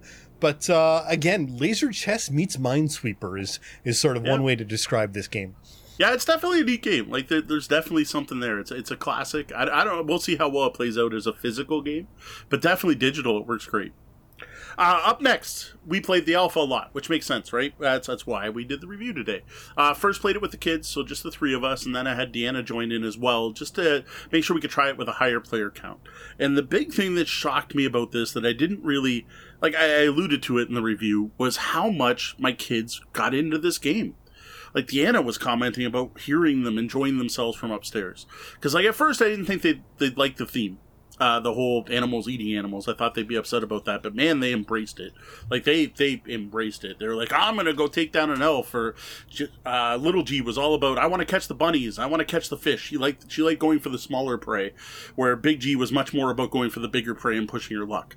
I was also worried they wouldn't get the prisoner's dilemma aspect, but I was unfounded too. Though I gotta say, both girls seem pretty mean. Like uh, they don't seem to choose share too often, so you gotta watch that. In the game, at least, they've always been perfectly polite whenever I've been over. yeah, I think they take it out in the game. They're like, "Here's my chance to fight with Dad." I don't know. There, there was an awful lot of fighting going on in our games. Next was an online game. This was Level X. Uh, the only reason I did this is I got an email notification from Happy Meeple. This is one of the sites we talked about a few weeks back when talking about digital board gaming. It's a place that's all two player only games with a bunch of weird um, microtransaction app like things. I basically forgot about the site. It noticed that and emailed me and was like, hey, you haven't taken a turn in forever. And I'm like, oh. At the time, I happened to be waiting for something to upload, so I'm like, why not? And I went over there, and the next game on the list that I hadn't played. So by playing the tutorials, you earn these like white meeple. I hadn't earned a white meeple on level X. So I'm like, all right, I'm going to play level X. So I played I think, three times, whatever was required to get my white meeple, and I stopped. Now, this is another game, and it seems like there are way more of these out there than I realized. Games where you roll sets of d6s and pair them and move up tracks based on the total of the numbers.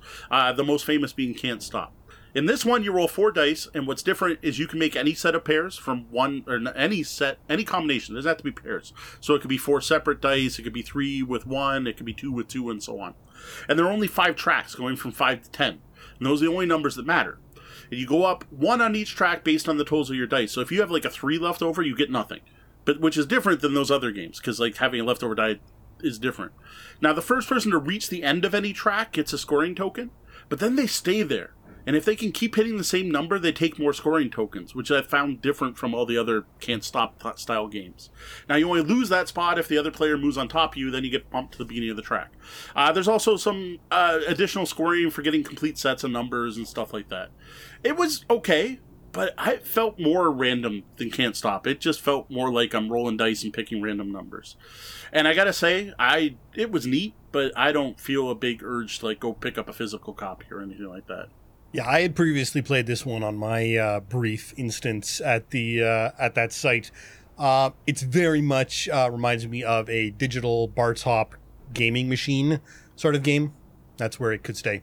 Yeah, definitely, not, definitely not the best.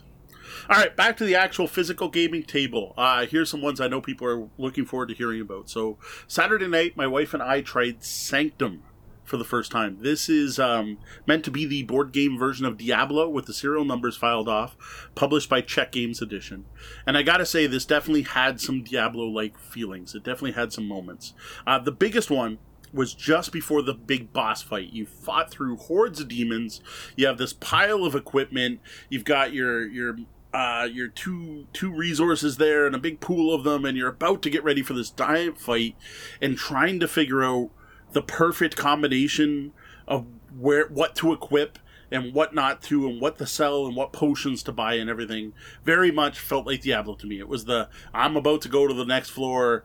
What do I need to equip? What can I get? I'm going to hit the town one more time before I go in to make sure there's nothing else I need. You know, it very much felt like that prepping for the big fight. Yeah, my understanding has always been that it's really that a gear acquisition and organization aspect, as much as anything else, uh, theme wise, that gives it that Diablo, you're playing Yeah. Diablo feel. Yeah, the other one too is everything you kill turns to equipment, which I know doesn't happen in Diablo. Like you have to kill waves of things to get stuff, but you're constantly just getting inundated with new equipment, which is very much a, a hoarding from Diablo thing. Thankfully, no inventory you have to worry about, which is nice. No, no going back to town to drop piles of stuff on the ground. Uh, overall, so far, my thoughts on Sanctum is a very neat game. Uh, basically, you're drafting monsters to fight, which is a little weird because they're out on the board. Like you choose who's chasing you, and Deanna would choose who's chasing her. And then to fight them, you're trying to roll the right numbers on your dice, and using equipment to modify your die rolls. And you're also using your equipment to prevent die ro- damage if you fail to kill the monster. So it's one of those you kill them, otherwise they hurt you, and very much like an advanced version of Roll for It of all things, which is a like a basic almost party game. Now, to use your equipment, you need to either use strength, which is your red pool, or will, which is your blue pool, which is another Diablo callback. And these start off really limited. But as you beat enemies, you start getting more equipment. Every demon card has a piece of equipment on it. And you start leveling up your characters on three different skill tracks. Now, you unlock skills on those tracks, and those will give you more strength and give you special abilities. Sorry, I shouldn't just say strength, strength and will. You can get more of each pool and grant you more special abilities that are unique to the four characters. So it also has that asymmetry. Each of the four characters plays completely different based on what skills they have. So this is specifically Diablo 2 that Yeah. they have, uh, you know, scratched the uh, serial numbers off of. Yeah, yeah, I, I agree with that. I, having not played Diablo three, it could be Diablo three ish. No, no, it's, it's- it's- yeah, definitely it's- Diablo two with the different character classes. They're probably even the same character classes. I, it's been a long time since I played Diablo. Um, I when we played, Deanna played an archer. I played a thief style character. So and Okay, then so there's there, like a there big isn't, there isn't barbarian. a thief, but usually it's barbarian, uh, ranger, wizard, and uh, and necromancer. As some- yeah, I guess they decided to stay away from the necromancer. That's right. I played a necromancer. So- they replaced the necromancer with a scoundrel style character who was all about spending potions to do things. That was my my my shtick.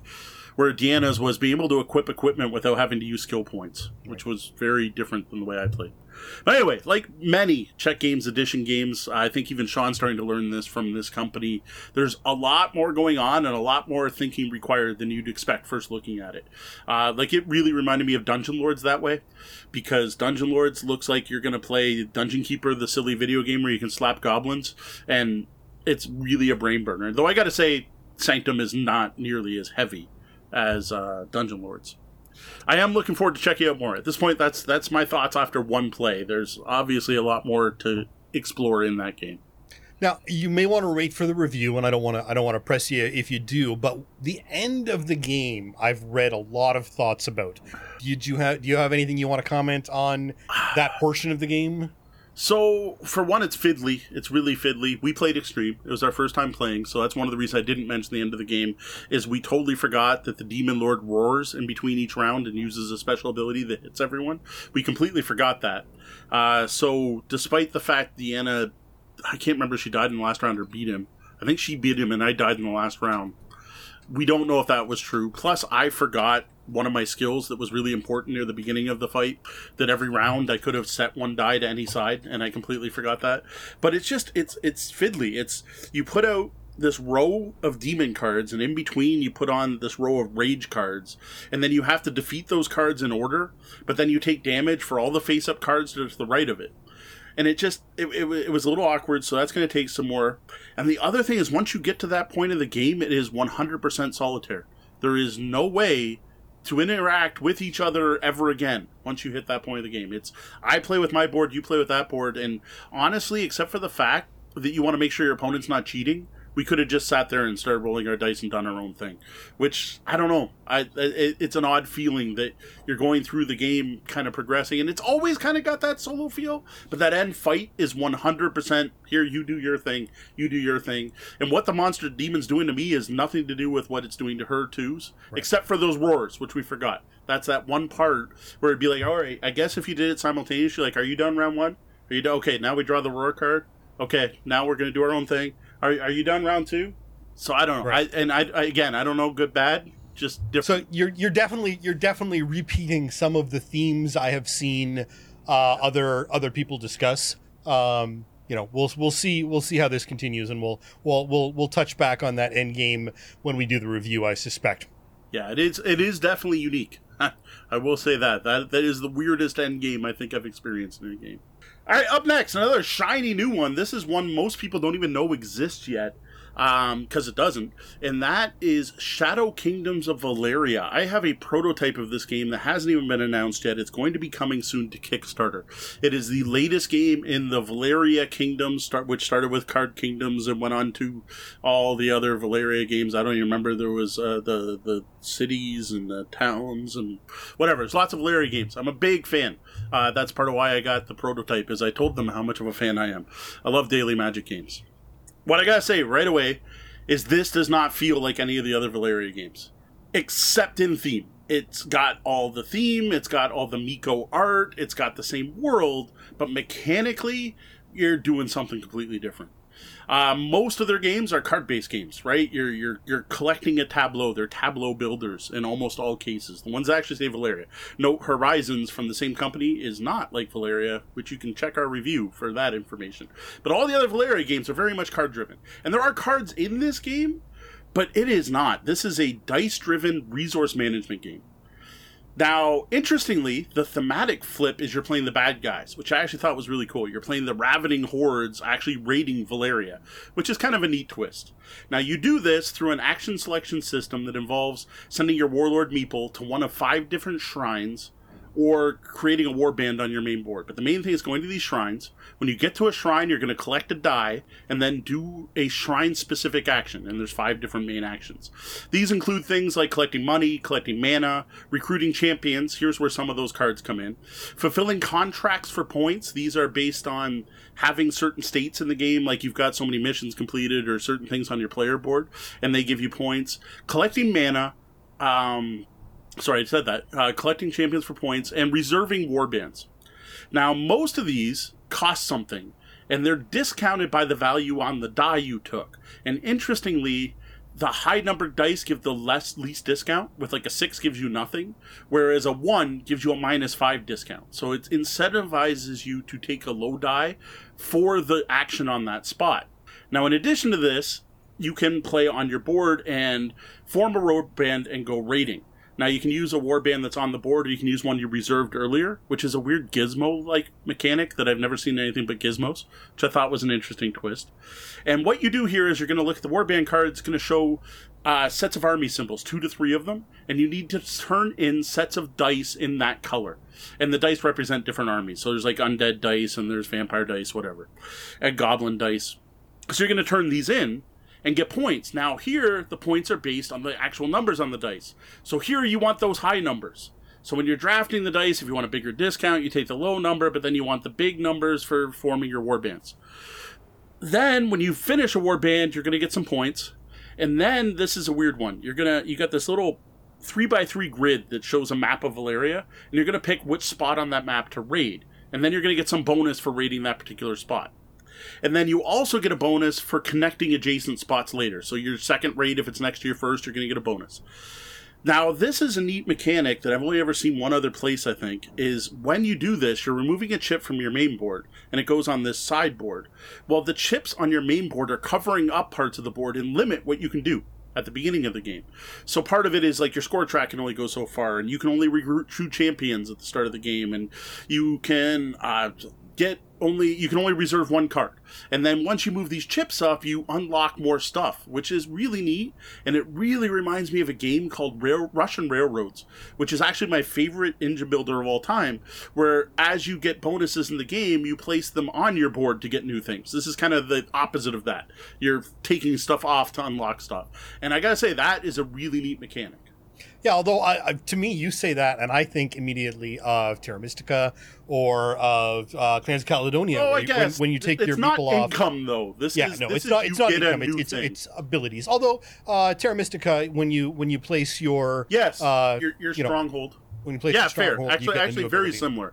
Yeah, very similar. Uh, when you place your stronghold, you unlock something new. This would be very similar to that. So I have to say, it was shocking to see these pieces keep coming out uh, on something with the Valeria name, and, Yeah. and see very few cards at all. Yeah. Like, like there are the champions, and you recruit the Yeah. champions, and they go in a tableau. But at the beginning of the game, you can only hold three. So you only have three of those champions, and then there the war bands you have to form are cards, but it's more like it's a card that has three symbols on it. When it's done, it gets tracked tucked into a scoring spot. Yeah. it's not like building a tableau that enhances your engine. And my, my first thought was, you know, is there a potential for this becoming a a sort of a, a, a connected to the other Valeria games where you can choose and play either the bad guys or the good but it doesn't sound like No. there's any any way to sort of link these two. There's no there's no way no, for that to be definitely interlocked. no- nothing. Nothing I can see. No, not at all. It's yeah, strange strange choice, but we'll see if it's an interesting But it- uh, It was like that for the other ones too, though. Like Villages of Valeria and Quest for Valeria, there's no overlap there, and you can't use any of those with Valeria Card Kingdoms. True. Despite all three being card games, you, you'd almost wish they could put out champions that work in all three games, but it's not a choice they chose to go with. For all I know, they might all be different designers. I actually don't know. That's not something I looked up before writing this to see who designed this. Uh, to be honest, I don't even know if there's a Board Game Geek page yet. I didn't go look. There probably is. They're probably smart enough to have one of those. But at this point, I will say, like, I just gave a ton of info on this game. This is only our first play, right? So Deanna and I have played once. Um, as far as I know, we didn't play Extreme, but you never know. Uh, it's definitely one of those games where I would play different next time because now I know what's going on. I will say it's rough from the rule book. Reading this from the rules, I had no idea what I was doing. Or what I knew again, I knew what the possible actions were, but didn't grok why I would do any of them now having played i now see why i would why i would get mana and why i need money and where i would want to buy a champion and how soon i'd want to now i see all that so our second play is going to be very different um do expect a review for this. I do need to play this with more than two players. Uh, this is one we're probably, and like I said, unless the lockdown ends very soon, we're probably gonna. I'm gonna recruit Big G to try it out. She is a fan of Card Kingdom, so she's used to at least some of the stuff, some of the themes. So the designer for this game is actually Stan Kordonsky, uh, who doesn't have any other Valeria Oh, titles there to you go. his name. Yeah, it feels like Uh, he's done uh, Dice Hospital, um, Endless likes Winter, Old West Impresario. Uh, he's got some other games under his belt, but no other Valeria titles. All right, Yeah, and I, it, it feels that way. To be honest, it does. Uh, and I, interestingly, Mico isn't the name on the as the artist. Well, the art I saw definitely looked like It's Mico's uh, art. me me. That's Mico. Mihailo Dimitrievski. Oh, okay. That's Mico. Oh, okay. There, there's a reason they call him Mico. Okay, For- yeah, I did. I had. I just had to Mihailo click through on him, yeah. Dimitrievski. Ah, yes, there it is. Okay, like once that. I once I clicked through on him, yes, obvious. Yes. Yes, that is the Mico. He goes by Mico because his name is not easy to pronounce. kind of wish more designers did that. right. Yeah, that that is the Mico. All right, um, next one. Told you we got a lot this week. This is also from CGE Czech Games Edition. That's Codenames Duet. Uh, now, fans of the show may remember me completely pulling a 180 on the original Codenames. I initially did not like this game. Uh, received a copy as a gift, so broke it out at one of our gaming in the New Year parties and ended up loving it. And to be honest, I'm not going to get into why it flipped, but whatever. I now love Codenames. We talked about Fans we will- talked about huh? it in previous episodes. Yeah, we talked about it previously. Now, fans will also know I'm always looking for two player date night games. These are games that come in small boxes that Deanna and I can take with us when we leave the house and get away from my mom and the kids and go to coffee shops, pubs, restaurants, hotel rooms, wherever we happen to be. We're always looking for small portable games. And this is why I jumped at a chance to review Codenames Duet, is I wanted to check it out. Now, two things should indicate how well Codenames Duet went uh, on our date night, and that was first off, we played five times in a row. Uh, so we're going to go three things. Second, we stayed up an hour and a half later than we planned to. We had an alarm set and we broke that. And third, it's a cooperative game, and Deanna actually liked it.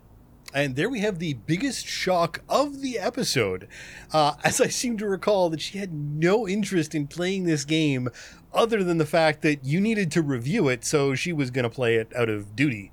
Yeah, that that's pretty much it. And and I'll admit she was super skeptical. Like like when I took it out, she basically gave me a dirty look, and she's like, "All right, yeah, we have to do this one, don't we?" Right? And then the first round, she was still a little hesitant, but then once there were a couple things clicked, right? Like one of the things is.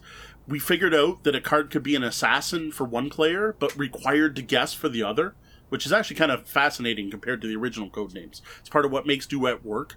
And then just a few other tricks, she grew to really enjoy it. Now, I will point out, uh, Deanna did say at the end of the night when we were packing it up, and she kind of took me aside and pointed at me and said, "No, this does not replace the Duke," uh, but she is willing to play the game more. Well, baby steps. You can't change her into a co-op game lover overnight. Yes, and well, um, the plan is to play this more because in addition to the base two-player game, there is some kind of campaign mode. Like there's a there's a score sheet in there with a map of the world where you can put some stuff on. You like come up with a team name and stuff. That looked kind of neat. Uh, I will admit I didn't read those rules at that time because we were just playing the two player basic. And the other thing that I had no clue, and this is just bad marketing in my in my opinion, is this is not a two player only game. I had no clue. Codenames Duet can also be played with a team version, and there are team rules in there. I had no clue about this. Well, similar to how we expanded the regular Codenames player count, uh, talking about, uh, you know, Yeah. by just teaming up. Now, interestingly, it, it does say two to four players on their BGG page. I just, you know what? It's just not out there. Like I said, it's a publicity thing. I just assumed it was always two player. Understandable. I just name duet. It's it's kind of like the the Fox in the Forest and the Fox in the Forest duet makes you think the Fox in the Forest is more than two players, Right. Whereas duet's the co-op, and this maybe that's the same thing, right? Duet here means co-op versus the other. Again, I didn't read the the team rules because well, we didn't have teams. All right, I got one more. Told you a lot of games this week, and that is Quodd Heroes. Now, I gave a pretty brief overview of this last week. The cube-based platformer trying to be a Mario Brothers that was a surprise hit with Deanna and I. Well, this week I went back through the original three tutorial scenarios. This time just with the kids, uh, both my girls, and wow, was was that a hit? Like that, it like surprising hit. Like they loved it. Um, Big G absolutely loved this game. Like I admit it shouldn't surprise me, right? Because she was always a fan of Robot Turtles. She likes Robo Rally. She spends hours a day right now programming in Scratch. I don't know. She's got some kind of store where she sells people cats online. I don't even know, but that's that's her thing now. Is I got all my chores done. Can I play Scratch? Now I guess say like I'm saying that's programming, right? Well, Quodd Heroes isn't a program programming game, and the the designer of the game like to point that out. It is not a program movement game, but it just like you don't plan your head moves ahead like you don't plan it out but it just feels like it. Like you've got the cube in your hand. You're like all right if i roll this way i'm then to get the slide two and that'll put me on the spring which will make me spring two forward which will get me to the tele like it just has that feel right? Like especially when you start throwing in cards where you can modify the map and like oh if i destroy this wall then i can get to this spot. It just has that it feels to me like a programming game despite the fact i'm not programming Yeah, I can definitely see how it plays to that mindset and that that that personality type. yeah Uh, even if it doesn't use that specific mechanic. Yeah, this is no this is no Robo Rally. Don't get it. It's not not even like um League of Legends, the board game. I can't me- remember the name. My, uh, Mechs and Minions, Mechs versus Minions. It's not even that game. This is this is definitely a different mechanic from that. But you just yeah, it's that mindset. Uh, now I do have to admit, the first two scenarios went great with both kids. Like they both loved it. Now the first scenario, all you're using are the basic movement rules. The second scenario introduces the cards. The third one, once you throw in the full rules like upgrading and leveling up, it was a bit much for my youngest. It just a bit much for her to think of all at once. Like it was just too many things to take into consideration. And I found instead of sitting there and planning things out, she would get impatient and she would just make a move, almost random. And in particular, her character had a Q power, which is whenever your Q's up, you do something special. They let her shoot bombs, so she just started to fixate on the I'm just going to turn any way I can to fire more bombs. While she was having fun doing that, she wasn't really playing the game anymore. She wasn't trying to win. It became more of a just a, a fun activity for her at this point. Now I'm thinking going forward, we probably will only play with little G if we're playing team base, so she can team up with me or her mom, so that we can kind of help her make the decisions instead of giving her all those options at once. And and the game this game is listed again as 14 and up. So Right. the community has downgraded it to uh, uh, some, but uh, you know it's not intended for younger players. Yeah, fair enough. I, I could totally see that. It makes sense. I said, uh, Big G loved it, Little G loved it, but once she threw everything in, it was a little bit more than her comfort level. Overall, though, I am loving this game more and more the more I play it. Like it's it looks so amazing on the table. The whole mechanic is just brilliant. Uh, this is one that definitely like deserves more buzz. Like I know it, it got the Dice Tower seal of approval. It's not like no one's heard of this game, but I don't really hear, in my opinion, enough people talking about it. Well, how about a look ahead? What do you have planned for the coming week now that you've gotten so many games on the table already? Yeah. Oh, I would love a repeat performance, but I don't think it's going to happen. It was not. I, I, I got to say, what I loved about last week is I got to play some new games. I like. I, I enjoy playing games I already lo- know and love. And while Deanna would prefer we're always playing games she already knows, I personally really love and experiencing new games. That's part of why I do this. It's why I write reviews. It's why I'm into this hobby. And it was. I, I really enjoyed. Like there were a lot of first time plays in this last week, and that was really cool for me. I really enjoyed that.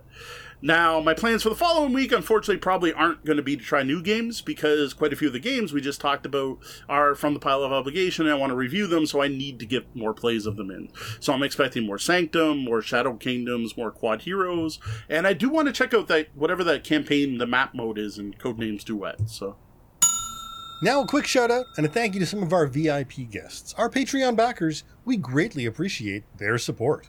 Timothy Smith, thank you, Timothy. Jeff Seuss, thanks, Jeff. P.S. Goujon, thank you. William Fisher, thank you. Danielle Thomas, thanks for joining us in the chat yet again. Well, that was the double bell.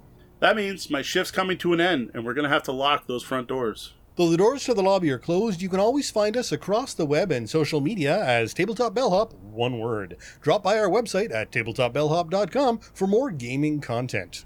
If you like the content we're providing and would like to support our continued efforts, please consider tipping the bellhop at patreon.com slash tabletopbellhop. Or if you'd like to make a one-time or recurring donation, head over to tabletopbellhop.com and hit the tip button.